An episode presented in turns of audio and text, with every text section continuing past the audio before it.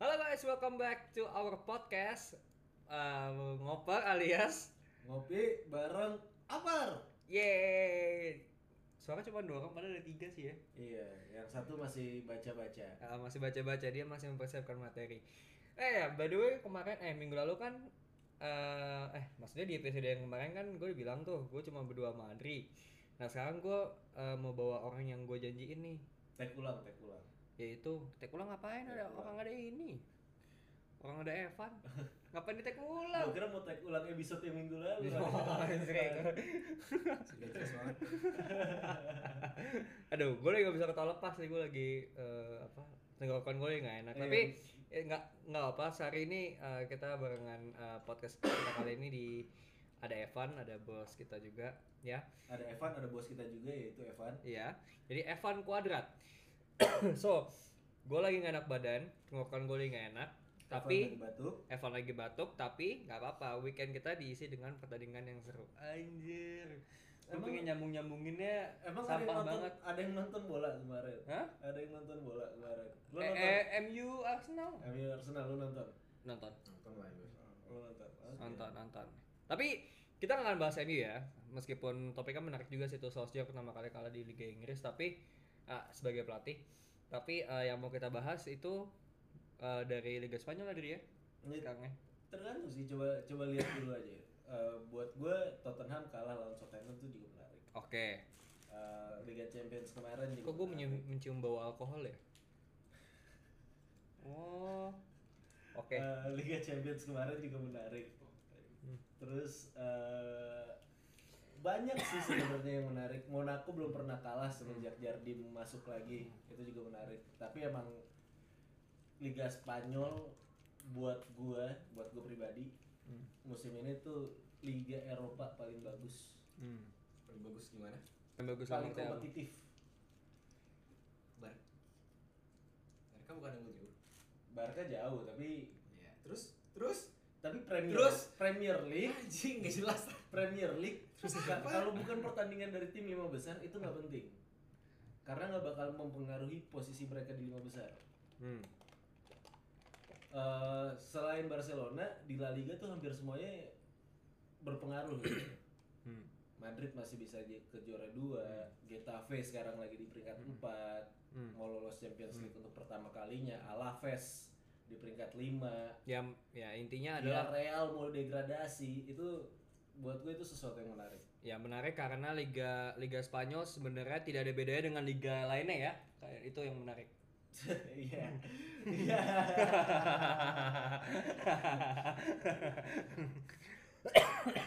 Soalnya liga mana gitu yang yang yang yang i- yang nggak bersaing Dri. Mending lu spesifik ngomong Getafe. Kenapa menarik? Tahu nggak jelas. Enggak, enggak.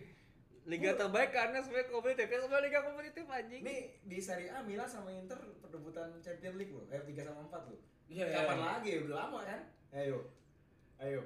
Maksud gue gini. Udah lu kurang-kurangin ini botol putihnya. Maksud gue gini.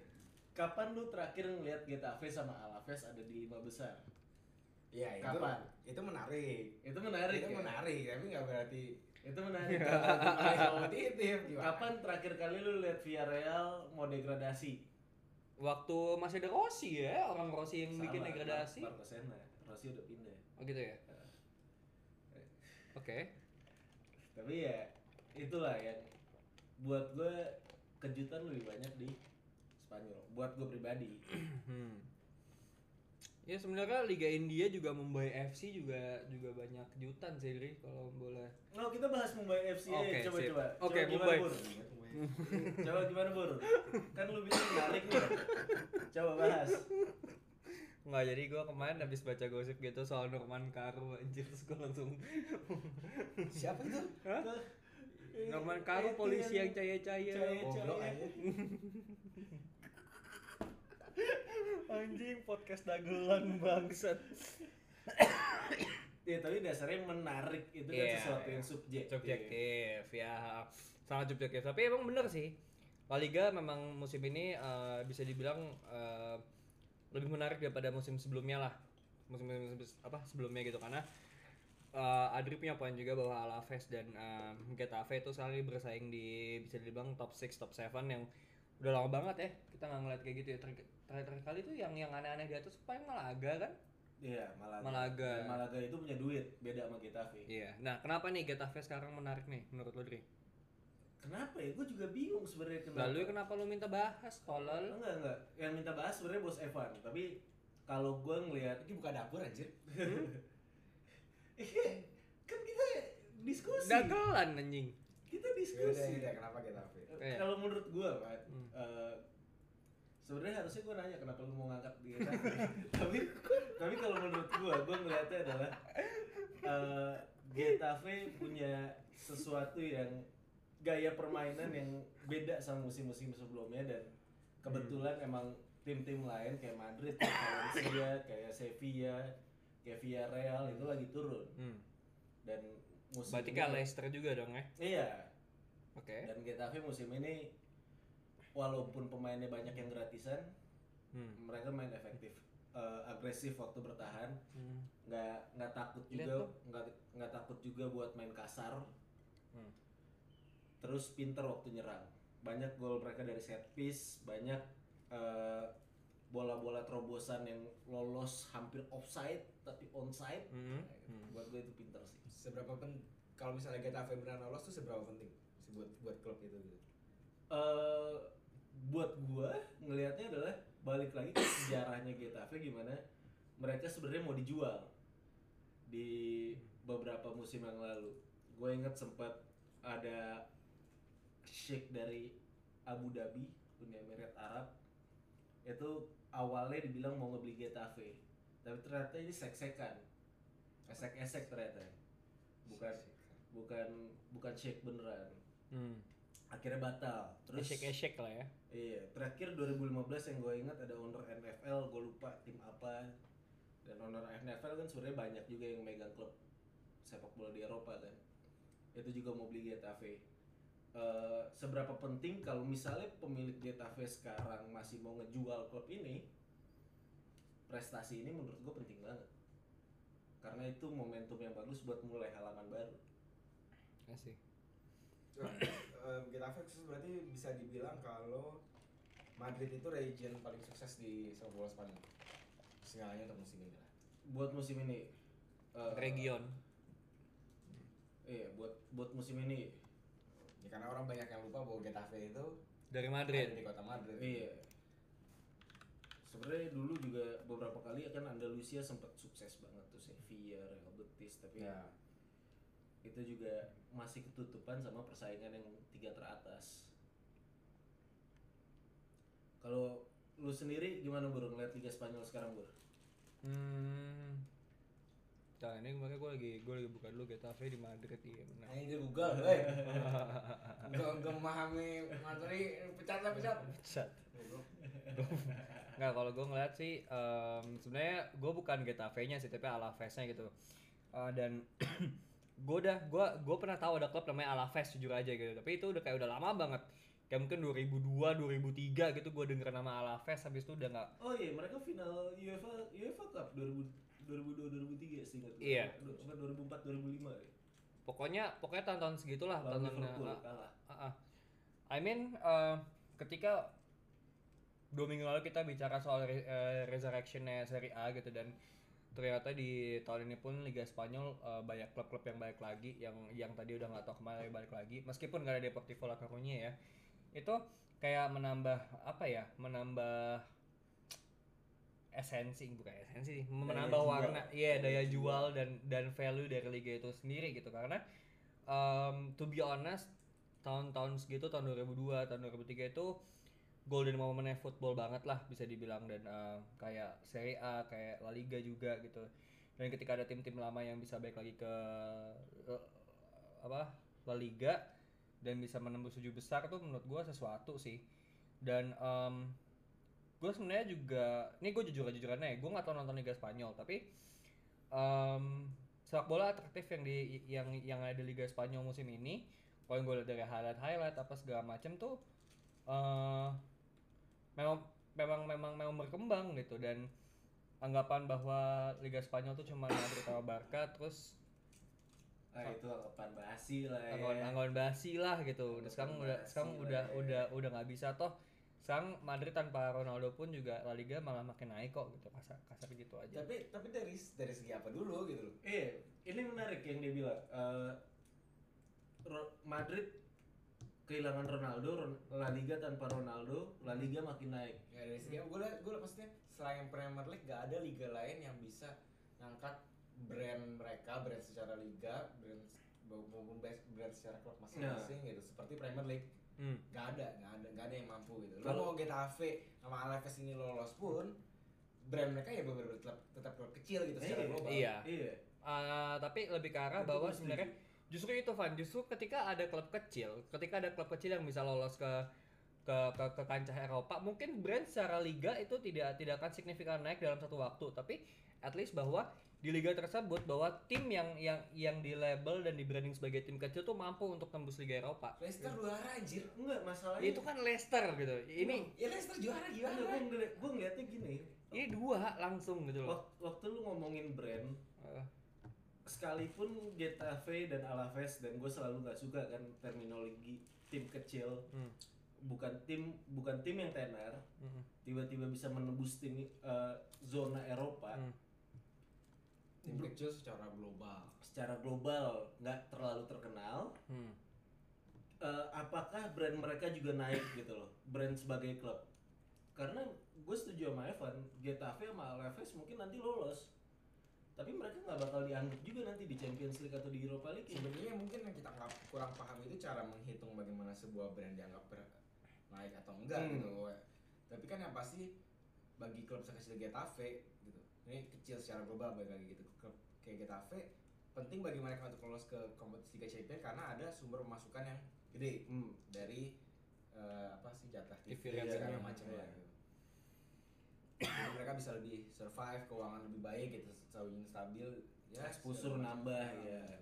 itu ya mungkin dia terus nambah apa eh, dari duit itu beli belanja pemain terus klubnya makin malah makin stabil lagi di papan Hmm. atas ya kayak itu itu yang sebenarnya diharapkan kan Hmm. dari prize money itu gitu tapi lu ngelihatnya bisa nggak sebuah klub itu ngubah eh, satu apa satu identitas mereka Hmm. jadi identitas yang baru gitu kalau ada duit bisa PSG PSG PSG kalau ada Hmm. duit bisa City gitu. City City berapa nge-branding logo oh iya benar ya, maksud duran gua sih lebih secara secara visual gitu logo yang sekarang sangat menarik karena sangat pop simple gitu Hmm. dan itu menurut gua brand salah satu Juventus sih. branding yang Iya. sukses gitu. Juventus tuh back, bra- rebrandingnya backlash kan Heeh. Ah, itu bagus loh kata kata gua. Jadi DJ gitu. modern sih Modern. modern nggak maksudnya nggak rumit kayak Ah. dulu tapi Eh, nggak ada nggak ada tapi Juventus tuh udah punya sejarah iya, gitu beda beda khas, sama ya. yang kalau kalau misalnya kayak PSG City City sebelumnya nggak punya apa-apa gitu. Sejarah pasti mereka punya lah tapi maksudnya Alah, nggak lu, lu gak usah sosok gak usah sosok football purist Eh. gitu loh. Kayak lu kita kita ngomong kayak gini mereka tuh memang gak punya apa-apa dulu sebelum ada duit. Kalau Chelsea gue bisa ngomong mereka nggak punya sejarah tapi kalau City di Chelsea ju- juara lebih banyak eh gimana sih maksud gue sebelum Abramovich mereka Chelsea lebih Chelsea nggak sebelum ada Abramovich juara su- Super Cup Super Cup mereka lebih nggak dikenal daripada Iya. City yang emang klub dari Manchester Ya itu kan gara-gara Manchester City dompleng Manchester doang aja. Mm-mm. Kalau dia di Middlesbrough juga nggak nggak ada yang tahu. Bun Burnley gak ada ya di sekitaran Manchester Iya. dia masih masih satu county masih Oldham. masih Greater Manchester cuma Iya. nggak ada nama Manchesternya Oh, iya. Oke baik lagi ke Getafe dan em, kenapa Getafe kenapa Getafe kenapa nih Menurut karena lu- karena masih sesi satu pak. enggak menurut lu kenapa menurut lu brandnya bakal gimana Ya nggak tahu sih. bisa nggak dalam 5 lima enam tahun lagi mereka bisa kayak PSG gitu Ah, nggak. kan gue bilang eh eh, owner Getafe ini berapa kali pengen ngejual klub mereka dan Hmm. Sekarang sih nggak ada rumor soal penjualan Getafe tapi eh, lolos ke Champions League bisa buka lembaran baru buat mereka Hmm. bisa, bisa. tapi tapi tetap sulit maksud gue kayak City PSG itu sukses tuh karena eh, mereka dapat exposure ketika beli pemain bintang Hmm. Hmm. apakah PSG mampu gitu beli pemain yang langsung gede-gede kayak gitu Getafe maksud lo? iya Getafe yang langsung gede-gede kayak gitu belum belum tentu gitu. Iya. Kayak misalnya Malaga, Malaga dulu pas awal dia di jor-joran lumayan tuh. Iya. Tapi terus kan uangnya entah ke mana ya, cabut. Gagal. Hilang. Gagal. Nggak Ternyata du- duitnya duit korup. Nah tapi eh, apakah ngubah klub dengan uang itu segampang itu kan nggak juga gitu. Enggak juga. Monaco kan kita lihat. Mako ya si PSG lah, tau tau paling gampang gitu. PSG paling gampang. Bagus sih gitu loh. PSG-nya jadi brand yang lebih mengglobal gitu. Orang-orang mungkin nggak peduli sama liga liga Prancis, Hmm. tapi peduli sama PSG gitu. Ya, dia dia lebih gede dari liga Prancisnya bahkan. Kan. gue Kendall Jenner aja bisa nonton PSG gitu kan. Dia lebih gede daripada liganya itu sendiri. Itu salah satu kesuksesan kalau dari segi pemasaran brand menurut gue. Ini menarik. Oke. Oke. Ya wes. Tapi tapi pentingan brand sebagai sebagai entity, Mm-mm. Sebagai sebuah brand Mm. yang dikenal banyak orang lewat entah kalau PSG kan ada fashion ya, ada segala macam ya. Sponsor mereka Air Jordan gitu kan. Tapi apakah itu lebih penting daripada apa yang ada di, di lapangan? Karena menurut gue salah satu kegagalan PSG di Champions League kemarin gara-gara mereka ngeremehin MU. gue nggak tahu sampai sejauh itu tapi yang pasti gini kalau misalnya gue pemilik klub gitu siapa tahu kan Hmm, hmm, bisa gua jadi. Eh, pemasaran yang tep, kali ketika brand yang gue lagi kembangin itu bener-bener booming se booming PSG gue bakal senang. Tapi bagaimanapun yang lu handle itu klub, klub olahraga. Hmm. hasil hasil itu berpengaruh gitu. Jadi ketika lu kalah eh, itu bakal berdampak buruk ke image. Hmm. image image yang lu bawa gitu brand lu bawa. Ya klub lu klub lu tukang kalah gitu. Anjir kayak jelek banget jadinya kayak MU MU pas lagi suram itu kalau nggak salah IPO nya turun harga-harga saham di Wall Street turun itu tuh ngaruh gitu loh. Jadi semuanya ngaruh. ya padahal secara iklan kan MU banyak banget gitu iklan-iklan gak Iya. jelas anjir iklan-iklan So nice ya. Iya, makanan-makanan nggak jelas. Official Pernah partner, sih, official partner. MU so nice pernah gak sih? Berbatok makan sana situ. Oh enggak enggak, UC 1000 sih kan. Oh, iya. Terus Ni- Iya. Nissin. sama Mr. Potato kalau nggak salah.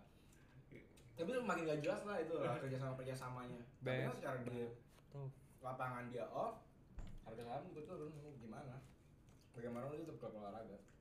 Jadi kalau misalnya klub kayak Getafe, kayak Alaves, mereka kan sekarang lagi nanjak ke sesuatu yang lebih besar daripada posisi mereka sebelumnya.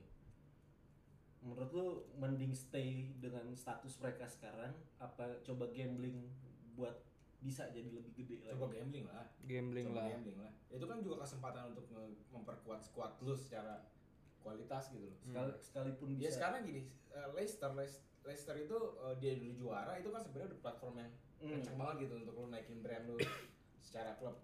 Tapi terus dia gagal menurut gua karena ya dalam beberapa musim terakhir dia cuma gitu-gitu aja performanya.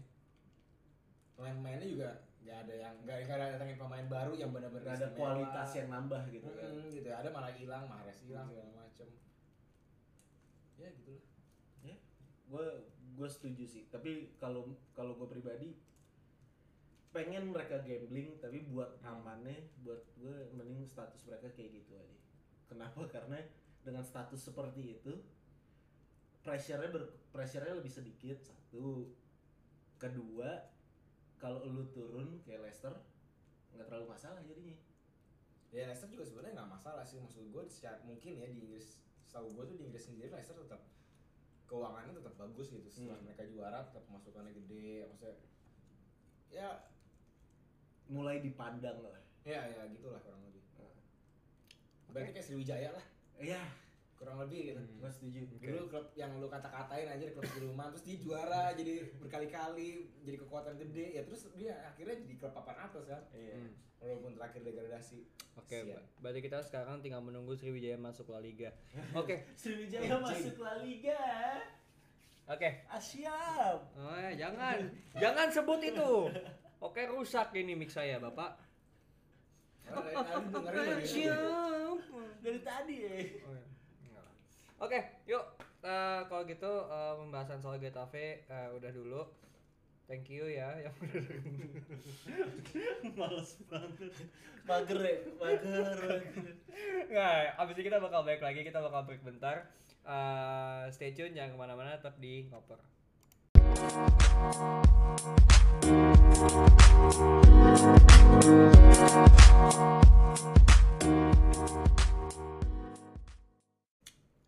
Welcome back to podcast ngoper di episode kali ini. Tadi kita eh, di segmen pertama udah ngebahas soal Getafe. Sekarang mau bahas Getafe lagi nggak? Ah. Pecat lah, pecat. Pecat ya, tadi juga di segmen pertama kita Oh, udah sempat sempat iya Malkis sempat ngebahas soal Bukan PSG sponsor tapi PSG dan sekarang kita mau ngebahas soal si SPG ini eh SPG PSG SBG ada loh klubnya Iya. di Tiongkok. ya Oh. PSG ini dan uh, SIPG, SIPG. SIPG. hmm. nah sekarang uh, kita mau ngebahas soal Kekecilan PSG lu. PSG enggak yang bisa nge-stream siapa sih Ya udah ya. nah, batu kan. Yang menarik adalah PSG udah berkali-kali ganti pelatih tapi tetap aja tidak menemukan performa yang mereka inginkan di level Eropa. Kenapa tuh? Balik lagi. Fokus mereka ke brand apa sepak bola? Iya. Enggak juga lah. Enggak, enggak juga. Thomas Tuchel. Ancelotti. Gue masih penasaran kenapa Ancelotti dipecat. Leonardo dulu sempet kan. Kalau Leonardo orang bilang gue enggak percaya. Unai Emery. Unai Emery. Yang tadi juga gue gak percaya. Tuchel pun sebenarnya dia ya. Itu loh kenapa mereka nggak ngincer langsung pelatih yang Mereka sempet ngincer Mourinho kan. kenapa nggak ngincer Pep? Pep katanya ke Juventus. Bener gak sih? Nggak, tahu. Terakhir sih ngakunya sih dia masih ya dia ngomongnya saya masih punya kontrak dengan Manchester City. City. Jadi nggak mungkin lah itu bla bla bla. Tapi tapi balik lagi sebenarnya Pep mungkin aja karena menurut gue Allegri memang pengen dibuang. Pep sama Tuchel itu sama aja menurut. Kenapa samanya? Ya kalau lu ngelatih tim sekelas PSG, lu tim ngelat- ngelatih tim sekelas Barcelona, lu ngelatih tim sekelas Bayern Munchen, Manchester City, Hmm. ya gimana lu mau dibilang gagal gitu loh. Seperti apakah kegagalan itu separah seburuk apakah lu bisa lu gagal dengan Ya Mancini, Mancini yang bikin City juara. Pellegrini, Juara. Juara. tapi kan abis itu kan dia dianggap gagal sama sama boardnya City kan? Bukan Oh. gagal, cuma karena memang mereka pengen Boardnya Guardiola. City emang selalu nganggap manajer. Enggak lagi belum mereka memang pengen Guardiola. Hmm, Jadi iya. mau mau pasti dibuang Hmm. gitu. Kalau misalnya ketika itu Guardiola nggak nggak available, mungkin ya dipertahankan kali oleh Gini semusim lagi dua musim. Oke. Terus PSG sendiri apa Hmm. yang terjadi dengan mereka? Kenapa ekspektasinya selalu tidak bertemu gitu loh? Gak tahu ya, tapi eh, mungkin nggak karena dia nggak punya kekuatan besar gitu di ruang gantinya. Gak punya suara maksud lo? Bukan namanya suara. Kayak ya, Solskjaer di MU. Iya, maksud lu. iya, iya. Memang semua pelatih yang masuk PSG pasti akan kalah oleh pemainnya gitu. Ah, Hmm. Dan masalahnya adalah eh, jabatan mereka cuma pelatih, bukan manajer gitu. kepala pelatih. Padahal sebenarnya menurut gua eh, bagaimanapun eh, pelatih itu harus menjabat juga sebagai manajer secara nggak langsung gitu. Artinya kan kalau pelatih komunikasi sama sport of director lah istilahnya gitu kan. Nah, mungkin komunik kalau di PSG komunikasi itu yang yang selalu Hmm. gagal gitu karena ya apa ya, yang dibeli sama PSG kemungkinan itu lebih penting untuk menjual Brand PSG. brand Brand PSG ya. Walaupun memang yang datengin bagus gitu loh, Iya. datengin Neymar, datengin Mbappe aja, Mbappe tuh jago banget gitu loh. itu menurut gue satu kesalahan yang eh, krusial sih maksud gue waktu lu punya Los Galacticos nih mereka sempat gagal kan gara-gara pelatihnya Nggak ngomongin nggak Madrid, sele- ngomongin Madrid. iya nggak Level, selevel ya. pemain-pemainnya gitu dan PSG sekarang ngerasain hal yang sama bahkan Madrid juara itu maksudnya setelah era Galacticos ya. Hmm. Pas zamannya lagi Reyes, justru Sne Sneijder masih ada. Hmm. Robben, Robben, Robben masih ada. Robben, Robben sama Gago, Gago. Robben Mourinho Robben iya. masih ada. Mourinho, Gago. iya. Iya benar. Menurut gua manajer ya. Kepala pelatih itu harusnya bisa jadi manajer dan dikasih kepercayaan buat jadi manajer. gue sih selalu suka term manager itu ya term maksudnya kayak di Inggris gitu bagaimana so- satu orang harus bisa ngontrol semuanya Hmm. gitu ya seenggaknya kalau di MU gitu MU memang sejak awal eh, sosok si manajer ini gitu memang harus mendapatkan kekuasaan mutlak tugas dia berikutnya adalah membuat pemain-pemain sadar bahwa eh, lu tuh nggak ada satupun yang lebih gede daripada klub nggak ada satupun yang lebih gede daripada gua ini nih tim gua gitu. tapi gua nggak lebih gede daripada klub menempatkan diri di posisi gua lebih nggak gede daripada klub itu nggak semua orang paham Itu itu Mourinho Mourinho Iya. gagal di situ gitu. Iya, iya. Mourinho Itu gagal mau menempatkan ngomongin. dirinya bahwa dia tetap menganggap di gua special one gitu. Hmm. Gua tuh lebih gede daripada MU. Sedangkan kenapa Solskjaer di sini menurut gua lebih cocok di ruang ganti MU karena dia bisa menempatkan diri seperti itu gitu loh. Pemain-pemainnya dia bakal ngomongin pemain-pemainnya gitu bahwa lu tuh gak ada satupun lebih gede daripada MU. Dan satupun yang bisa eh, ngelangkahi otoritas gua sebagai sebagai pelatih gitu. Tapi bagaimanapun gua tetap di bawah Klub. Jadi menurut lu kalau misalnya PSG punya kepala pelatih yang tenar, yang udah berkualitas, udah terbukti, Nggak, eh, punya punya bisa- wibawa, punya wibawa. punya wibawa. Ya gue gue sih tergantung ya maksudnya identitasnya PSG itu mau dibawa ke mana gitu karena maksud gue setelah dibeli sama Qatar dibawa ke mana? anjing PSG kita. setelah setelah dibeli sama Qatar eh, PSG kan harus kayak men- menemu- apa, menemukan sendiri identitas dia yang yang baru gitu loh Hmm. Eh, ya itu gue nggak tahu sebenarnya kalau MU gue masih paham lah karena gue masih demen MU gue gue masih rajin baca ya MU memang tipikalnya harus begitu gitu kalau dia dipegang sama pelatih yang eh, dia kayak ibaratnya orang-orang ngomong MU nggak bisa berubah jadi klub yang profesional ya mungkin iya gitu tapi kan bisa aja si PSG ini jadi kayak Chelsea gitu ya nggak ganti pelatih suka nggak masalah tetapi mereka tetap juara gitu per dua musim per tiga musim City gitu yang masih terjuara per dua musim Ini PSG selalu juara tiap musim. Masalahnya bukan itu target mereka. ya sih Champions Karena PSG pun sang kayak kayak kata lu fans Ya, Madrid. PSG. Madrid. PSG sih kan lebih Ya, gede dengan liga juga liga Prancisnya sih. cuy. anjing sih. Tiga musim berturut-turut sih kelewatan sih. Zidane anjing sih. Iya, tiga musim berturut-turut sih udah lewat batas sih. Tapi berhasil lah gitu. Itu yang gue lihat nggak nggak ada di PSG sekarang kayak. Eh, Tuchel tuh kayak oke gue punya Mbappe. Cavani cedera Neymar cedera gue punya Mbappe. Tapi dia bingung gimana cara manfaatin Mbappe tanpa Cavani dan Neymar beda sama Zidane yang berani cadangin Ronaldo buat tahu pemain-pemain sisanya ini kemampuan terbaiknya apa. Atau mungkin sebenarnya PSG itu korban dari kegedean mereka sendiri bro. Bisa jadi. Bisa ini jadi. ini menarik. Gimana? explain explain. Elaborate. Iya, Madrid Madrid Barca di liganya masih dapat perlawanan.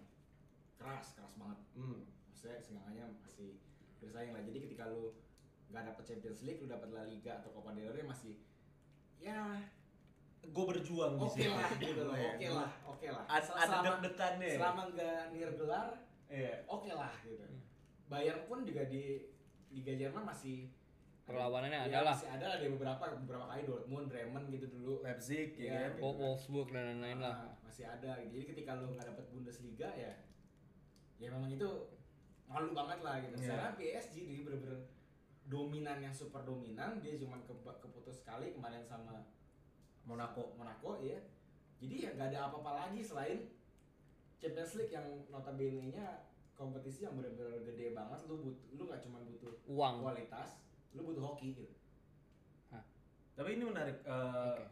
Ngomongin Champions League, kan di Indonesia Piala Presiden ya.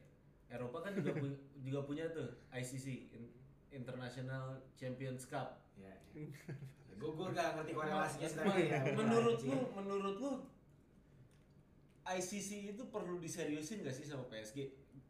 Karena mereka kan ngincer Champions League dan Ya enggak lah. Enggak lah. Enggak enggak ada hubungannya anjing. buat ngelawan tim-tim sesama Eropa yang level Champions League, ya itu tempat mereka. Ya enggak lah. ICC ICC yang turun iya. tuh juga pemain lapis keberapanya? Anjing? dipecat juga lah.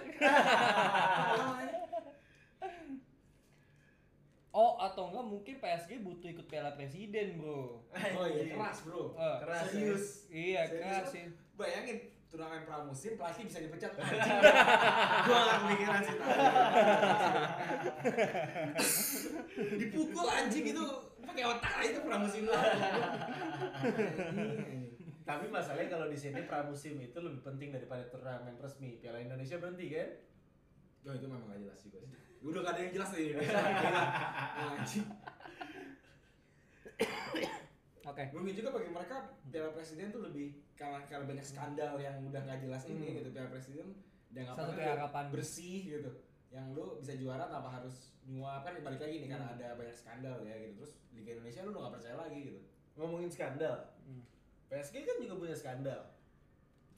Dengan gimana mereka dipunyain Qatar dan Qatar selama ini sebenarnya pengen ngebangun ngebuktiin kalau mereka punya negara yang punya kultur sepak bola tapi lewat PSG.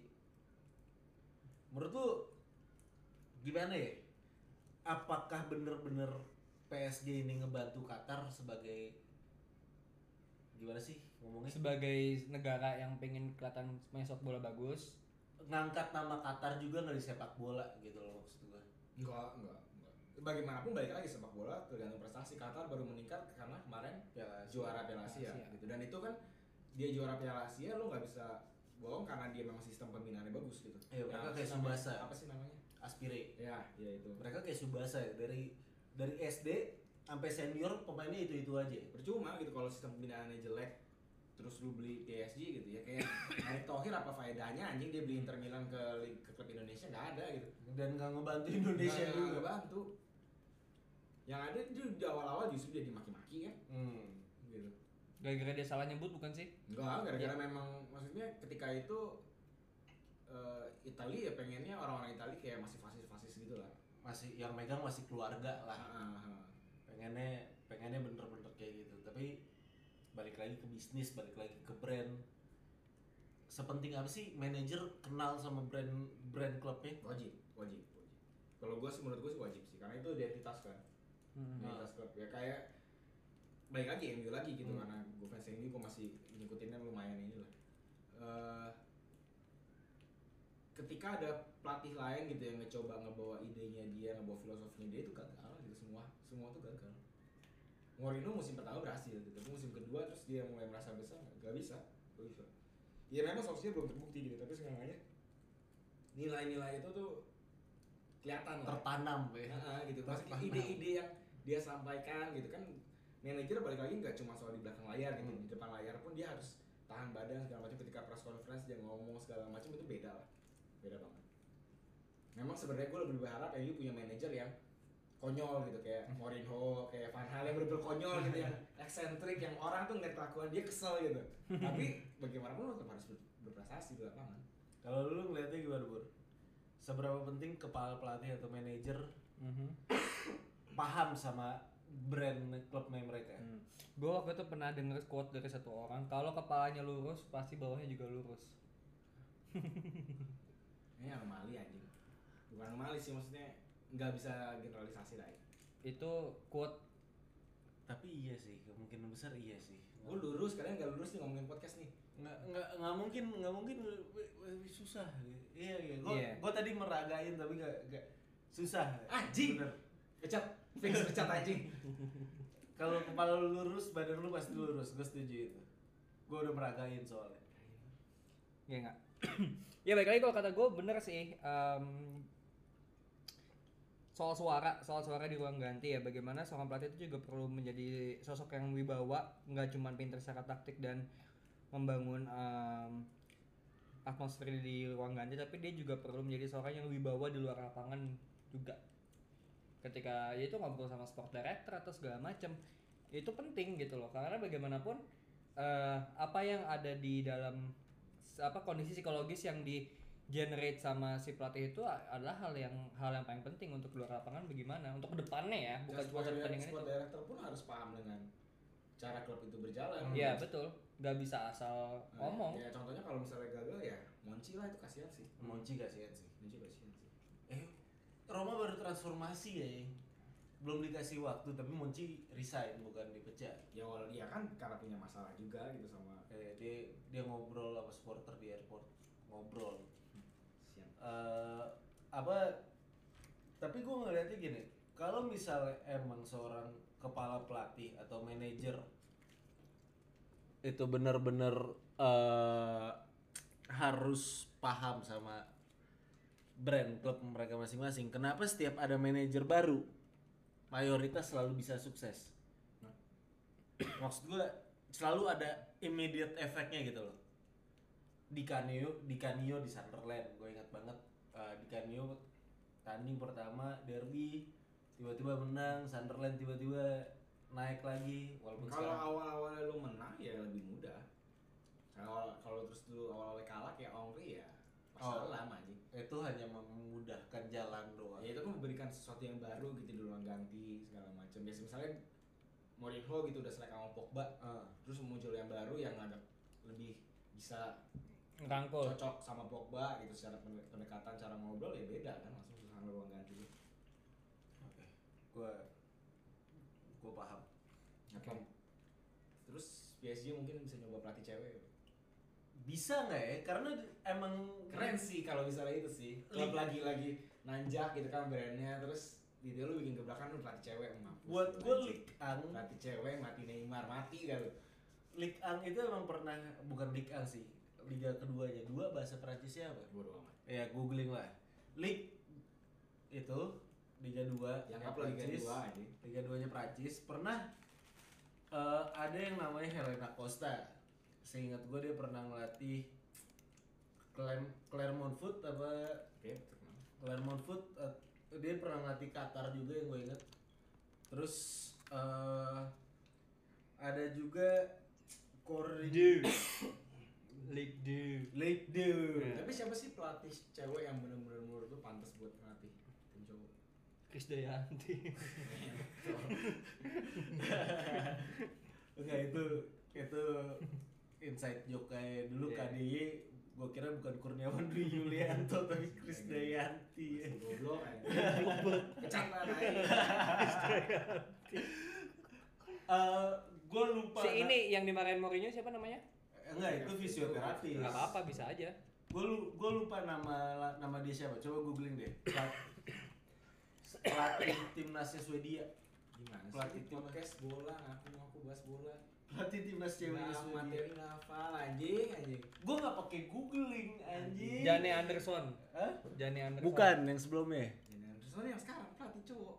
Iya yang sebelum. Kemarin piala dunia kan? Pelatih cewek pelatih cewek. Timnas cewek. Women's National Team Sweden. Coba bentar googling bentar ya. Ini nih alasan kita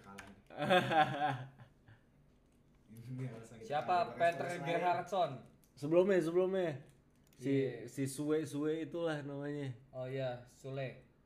ya pokoknya dia menurut gue eh, mantan pelatihnya Swedia berarti gue kira masih pelatih mantan pelatih kepalanya Swedia menurut gue itu secara kualitas pun bagus gitu karena maksud gue sekarang belum ada Ini Pia Pia Sun Hage. nah Pia Sun Hage pelatih cewek yang benar-benar stand out tampil gitu bisa bisa bisa mimpin eh, sekelompok cowok sekelompok pebola cowok gitu, Mhm. yang terus bisa bawa gelar segala macam gue belum lihat yang benar-benar stand out sih dan emang emang yang gue lihat juga nggak ada nah kan sekarang pasti kalau cuma ngomongin kayak gitu bisa aja jatuhnya eh, sangat sangat diskriminatif gitu Hmm. terhadap perempuan nah kalau gitu secara taktikal apakah memang ada perempuan yang mempunyai kemampuan taktikal sepintar se- sepintar cowok cowok gitu. Kalau- kayak, kayak Guardiola yang lu nyiptain sendiri anjir.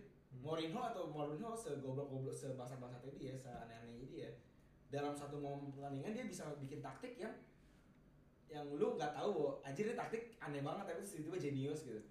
Kalau kalau gue ngeliatnya gini eh, kalau sepak bola perempuan yang gue lihat adalah mereka menyesuaikan taktik mereka dengan lawan. Jadi lebih lebih main antisipasi gitu loh. Beda sama cowok yang saribol saribol mulu gitu kan. Dan Pia Sunhage ini pernah sempet ngalahin USA sampai Hope Solo naik M- Hope Solo tuh penjaga gawangnya Amerika Serikat sampai di ban sama timnas Amerika Serikat gara-gara ngatain Swedia habis kalah. Jadi saking saking emosinya emosi kalah gitu. Emosi kalah. Gara-gara si Pia ini ngambil permainan sepak bola negatif yang matiin Alex Morgan, matiin pemain-pemain yang orang udah ngerasa ini ini juara dunianya sepak bola perempuan. Hmm. ternyata kalah gitu loh. Habis itu nggak tahu kenapa sekarang dia dicabut tapi buat buat gua adaptasi itu yang gue lihat dari Pia Sunhage dan itu bisa sih di bola cowok. Eh, apa ya kalau gue kelihatnya masalahnya bukan bisa apa enggak pelatih cewek ngelatih sepak bola eh, kelas kesebelasan cowok. Gue ngelihatnya selama pemain perempuan masih didiskriminasi nggak mungkin pelatih perempuan bisa sukses juga lu bayangin eh, Back to the kitchen. back to the kitchen. Lu bayangin Lieke Martens Lieke Martens pemain tim pemain tim pemain tim nasional Belanda jagoan bintang di Barcelona Femini itu cuma dapat 100 ribu euro per tahun. Lo tau gajinya Messi per pekan berapa? Ya emang dia sejago Messi? Ma- dia sama-sama bintang. Enggak nggak bisa. Dia sejago Messi enggak dia kerjaannya sama enggak dia sejago Messi enggak pertanyaanku itu kerjaannya sama dia sejago Messi enggak? sama-sama poster boy dia poster sejago dia, girl. dia sejago Messi enggak pertanyaan gue itu sekarang lu mau benar-benar Oke, kalau gitu gue ganti kasusnya. Tim nasional Amerika gimana Serikat. bandingin sama Messi kok lu Tim- ngejek apa gimana Tim anjing? nasional Amerika Serikat. Messi tuh gak ada harganya gitu Tim nasional Amerika Serikat. Cowok kalau kalah masih dapat duit. nah kalau yang kemarin kayak secara apa eh, apa sih istilahnya tuh yang sampai ke hukum kan Ah, nah ah. itu sih keren menurut gua itu nggak masalah jadi lu bandingin sama Messi itu nggak masuk akal anjing Eh tapi kayak pemain sekarang gue bukan dari diskriminatif ya, pemain cowok aja dikit yang bener-bener bisa seistimewa Messi gitu gak Iya. ada gak ada yang seistimewa Messi sekarang lu ngomongin cewek lagi mabet, gitu. mabet. yang secara fisik secara biologis mereka ya benar kan secara biologis mereka memang nggak memiliki kemampuan sebagus bukan gimana cara bahasanya ya? Yang yang Eh, nggak biar biar biar enggak ya gitulah lu paham lah denger lah. Biar enggak kedengeran seksi sih. iya gitu tapi kan lu paham lah. Eh, eh, sebenarnya sekarang kayak lu main cowok sama eh, main cewek gitu Marta udah sekuat itu kan kalau di antara Iya, cewek. iya. lu di body sama Farhan juga mental gitu. Itu Atau lo ketemu Akin Venua gitu kan.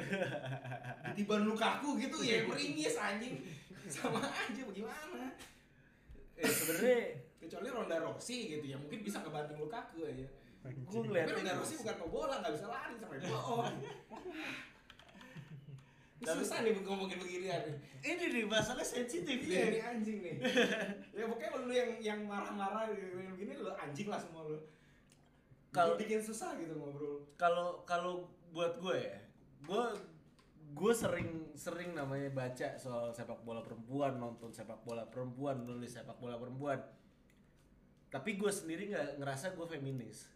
Ya gue juga nggak tahu sih. Karena Femi... femi pertanyaan gue nih. Nggak ada itu kan ini kan lah ah, bahasa ah. ribet. sekarang begini deh. Eh, kalau gue mau tanya gue mau tanya eh, apakah pelatih pelatih sepak bola cewek ini untuk bisa ngelatih gitu? Lisensinya sama kayak cowok? Setahu gue ya. Sama persis. Nggak ada nggak ada perbedaan soal lisensi. Karena karena masalahnya karena kalau misalnya secara lisensi sama logikanya. Logikanya kemampuan mereka dalam taktik ya sama gitu loh. Ya Eh, yang gue tahu dulu sepak bola perempuan itu mainnya 40 menit. Itu kenapa? Karena mereka perempuan.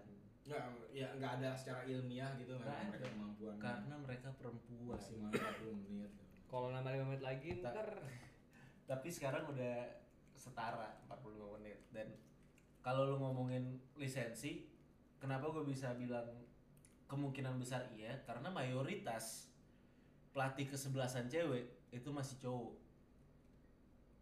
Jadi waktu Valverde ngomong pelatihnya Barcelona ngomong ada kemungkinan nanti di masa depan Barcelona dilatih sama cewek kemungkinan itu ada pesepak eh, pesepak bola pelatih cewek dari dulu udah ada yang ngelatih tim cowok. Ada ada. Gue pernah gue Iya. baca sering sih. Kayak dan itu keren sih. Kayak lu berani gitu. Cuman perbedaannya kayak kalau misalnya kayak ganti baju lu keluar iya. ya.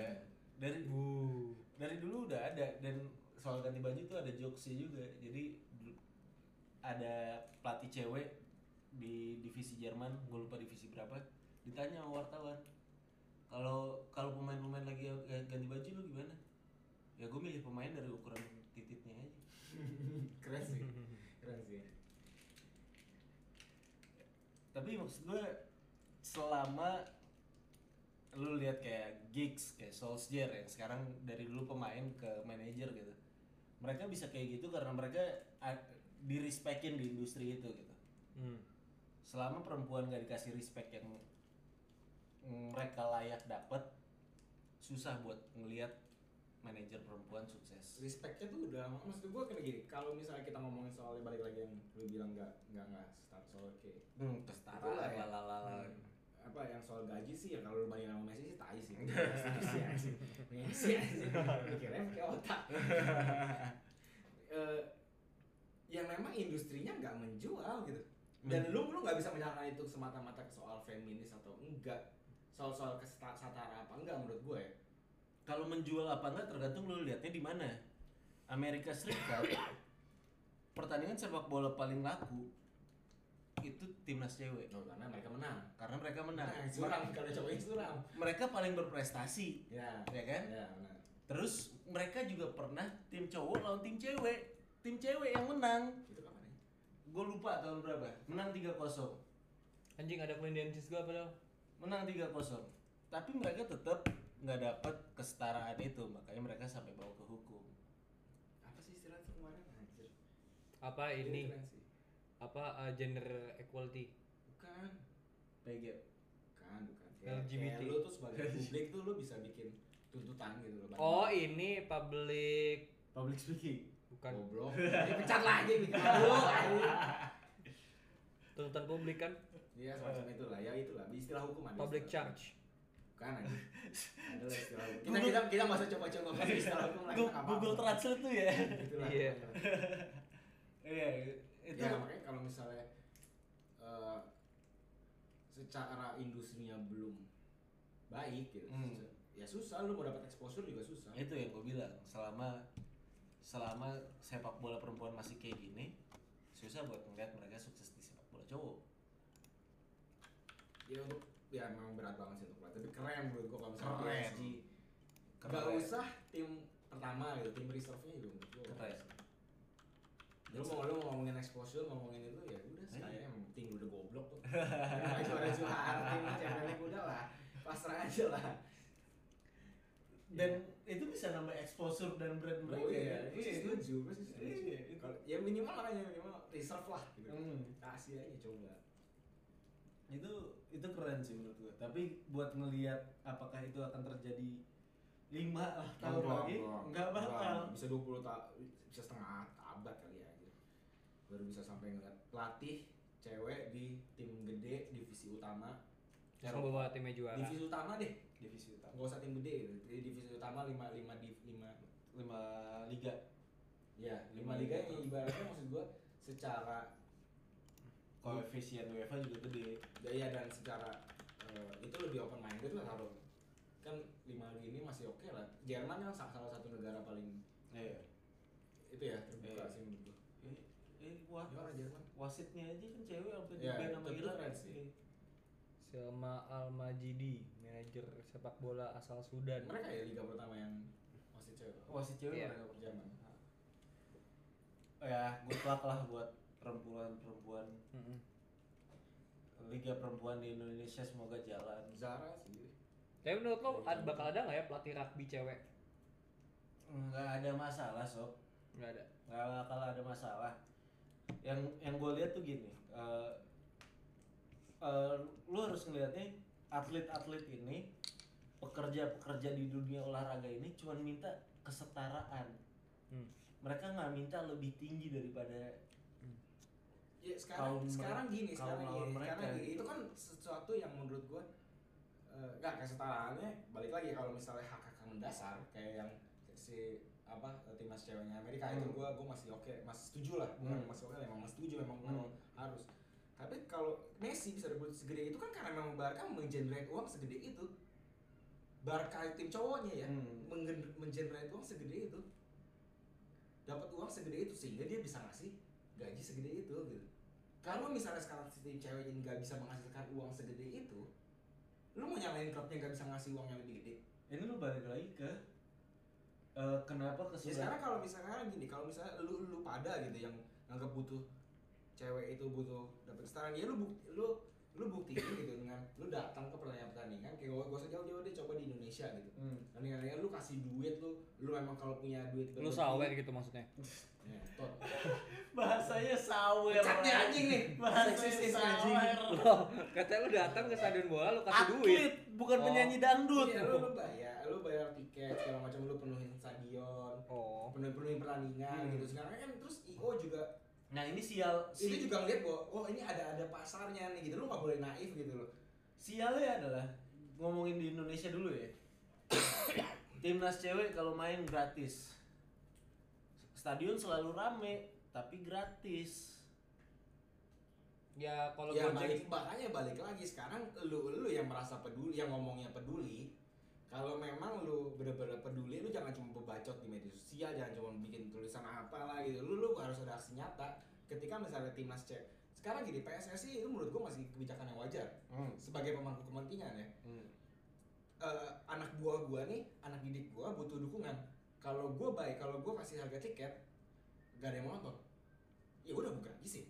Wajar dong. Gua, Iya. gua, gua sebagai PSSI bikin dan begitu. dan Nah sekarang di kan permasalahannya, biasa permasalahannya adalah ketika misalnya PSSI benar-benar menentukan harga tiket, ya lu harus mau nggak mau harus datang gitu loh. Jangan cuma membaca doang. oh dateng gua mah kalau gua ya Iya gitu kan. iya Gitu. Sekarang nih orang-orang kebanyakan apa cuma bebacot gitu terus ketika digituin kan dia malah ngeliatin lagi nih PSSI ini kan konyol gitu otak kadang-kadang bisa mikir kan kayak beneran goblok ini panjang ini urusan panjang Ya, Berapa in- menit tuh kepanjangan. Iya Enggak, enggak, enggak, enggak, tapi tapi intinya kan emang PSSI nggak bisa mikir gitu intinya kan. Bukan, Jadi- Bes. bukan pecat aja udah pecat. Lah anjing lah. Udah ada pecat tinggal sama ngomong kita itu lah. Eh, PSSI udah bener.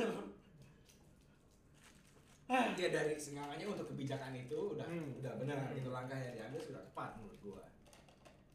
Dengan nge-branding Garuda Pertiwi itu menurut gua oke. Mungkin secara kebijakan teknis gimana pembinaan itu masih salah ya itu urusan lain lagi gitu.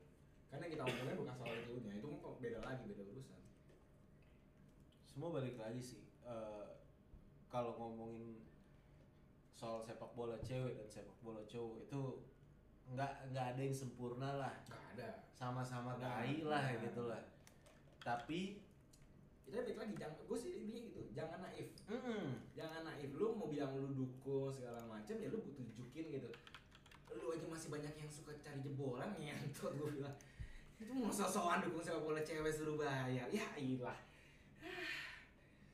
Lu Edi Korwil masih nyari jebolan gue dengerin tuh dengerin. Dengerin. Jebolan jebolan. Gue nonton nonton apa waktu itu kita Van babak pertama sepi tiba-tiba babak kedua rame banget. Emang bola? oh Indonesia? Indonesia lawan apa itu anjing? Per- per- game pertamanya Mia. Game pertamanya Mia Indonesia oh, Myanmar. Oh iya. Myanmar. Indonesia Myanmar. Babak pertama sepi babak kedua rame banget. Dengerin. Datang ke stadion makanya. enggak enggak enggak. Oh. Iya, salah pokoknya salah satu cara untuk meningkatkan sepak kualitas sepak bola cewek adalah dengan meningkatkan industrinya, Kesadaran. industrinya Hmm. itu loh, nggak bisa naif. Oke. Nah, mungkin lu ngomong federasi nggak bener cara naikin, eh cara nggak bener cara membangun industrinya bisa jadi. Tapi lu nggak bisa juga cuman berbacot doang, Gua sih Iya, gitu Kuak, aja. kuak. Oke. Sip. apa sih Makanya Memang perjalanannya panjang sih. Panjang, Bakal panjang, panjang, banget. panjang. Bakal panjang banget. makanya kayak gue salut lah gitu kayak ngeliat tim kayak yang sekarang ya kayak Persija, Bali, Persib gitu, Persebaya. Eh supporter supporter pun udah mulai punya ke- rata-rata lah rata-rata ya. Supporter di Indonesia tuh udah punya kesadaran untuk beli eh, jersey asli klubnya gitu. Karena memang itu penting untuk pemasukan klub Iya. beli tiket segala macam itu kesadaran itu sangat penting untuk dibangun. Kultur sob. Betul. Kultur nggak bakal bisa diubah sehari dua hari setahun dua tahun jadi ya kalau lu percaya lu gerak lu tunjukin kasih lihat orang kalau Bersama kita bisa. ya kurang lebih seperti itu Lanjutkan. Jadi pertanyaan terakhirnya kapan PSG juara champion kira-kira? Em, prediksi gue gue ngeliat tahun depan masih bisa ada peluang sih dua tahun lagi lah. Nggak kalau Tuchel nggak bisa. Eh, Selama masih kayaknya nggak bisa. Kan Solskjaer. Gue nggak Tuchel istimewa sebenarnya. Biasa aja gitu di Dortmund pun biasa aja. biasa Dan dia kan sebenarnya cabut dari Dortmund karena berantem. iya Dan sama manajemen terlalu egonya terlalu gede. si Sven Mislintat Solskjaer, misalnya. Karena kita nggak tahu nih gimana di PSG Pem- main manajemen dia apakah baik kita nggak tahu tapi kalau ditanya siapa pelatih yang pantas juga gue bingung Deschamps Solskjaer mungkin kalau emang nggak jadi di Fuck kontrak. you aja Jorkaev Deschamps sih Jorkaev udah pernah ngelatih belum sih. Karena menurut gue cakep sih kalau Deschamps melatih PSG sih Iya. habis Euro dia cabut nah, mantap Deschamps Deschamps. Oke, Deschamps. berarti sekitar Euro tuh kapan? 2020. tahun depan 18 iya 20 Berarti 2021 2022 lah PSG juara champion. Eh ngomong-ngomong prediksi gue yang Liga Champions kemarin tembus loh. Yang mana? Ajax. Dortmund sih gagal sih. Iya. Satu. Tapi gue Ajax bener aja. MU bener. PSG jatuh Iya sih. ujung Dusan Tadik anjir. Jago banget coy. Iya. Itu mainnya sih udah istimewa sih. Ayak sih gila Dusan Tadik. Udah deh kepanjangan. ya udah tutup deh. Eh dadah, thank you udah nonton bye bye.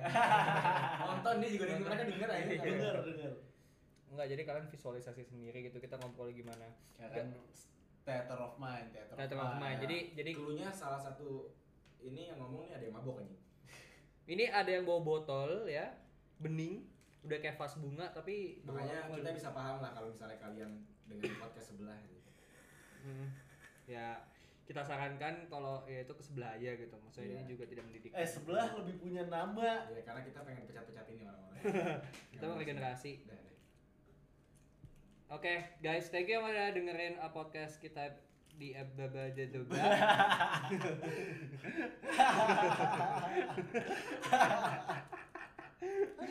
thank you udah dengerin podcast kita episode kali ini. Um, jangan lupa follow uh, Instagram kita di @oprofficial untuk update-update seputar sepak bola. kalau lagi Juga. Pecat fun. dan dan juga update soal podcast juga. Oh ya, anyway kali kalau mau ikutan podcast tinggal bilang sama kita ya, DM aja di di di di Instagram nanti kita balas kalau kita ingat Bohong, bohong. dan uh, ya most of bohong dan uh, Nggak bakal udah. kalau kalian ada di sekitar kuningan boleh DM boleh DM uh, Nggak perlu repot-repot DM buang waktu kalian. Kalian mau dengerin sampai detik ini, weh, kita udah bersyukur. iya iya oh iya thank you yang udah dengerin kita seribu kali gue nggak tahu itu siapa tapi thank you banget man itu Nah, ini udah lama banget coy. enggak Iya, enggak, iya. enggak seben- sampai detik ini. sebenarnya kerja kerjaan gue cuma play terus gue replay gue play gue. Tutup, tutup. Oke, oke. Ya thank you ya guys yang udah dengerin. See you in the next episode. Bye bye. Eh, eh, sebelumnya mana lu siapa? Gua Adri. Rama, Adri dan Gue Evan. dadah. Asia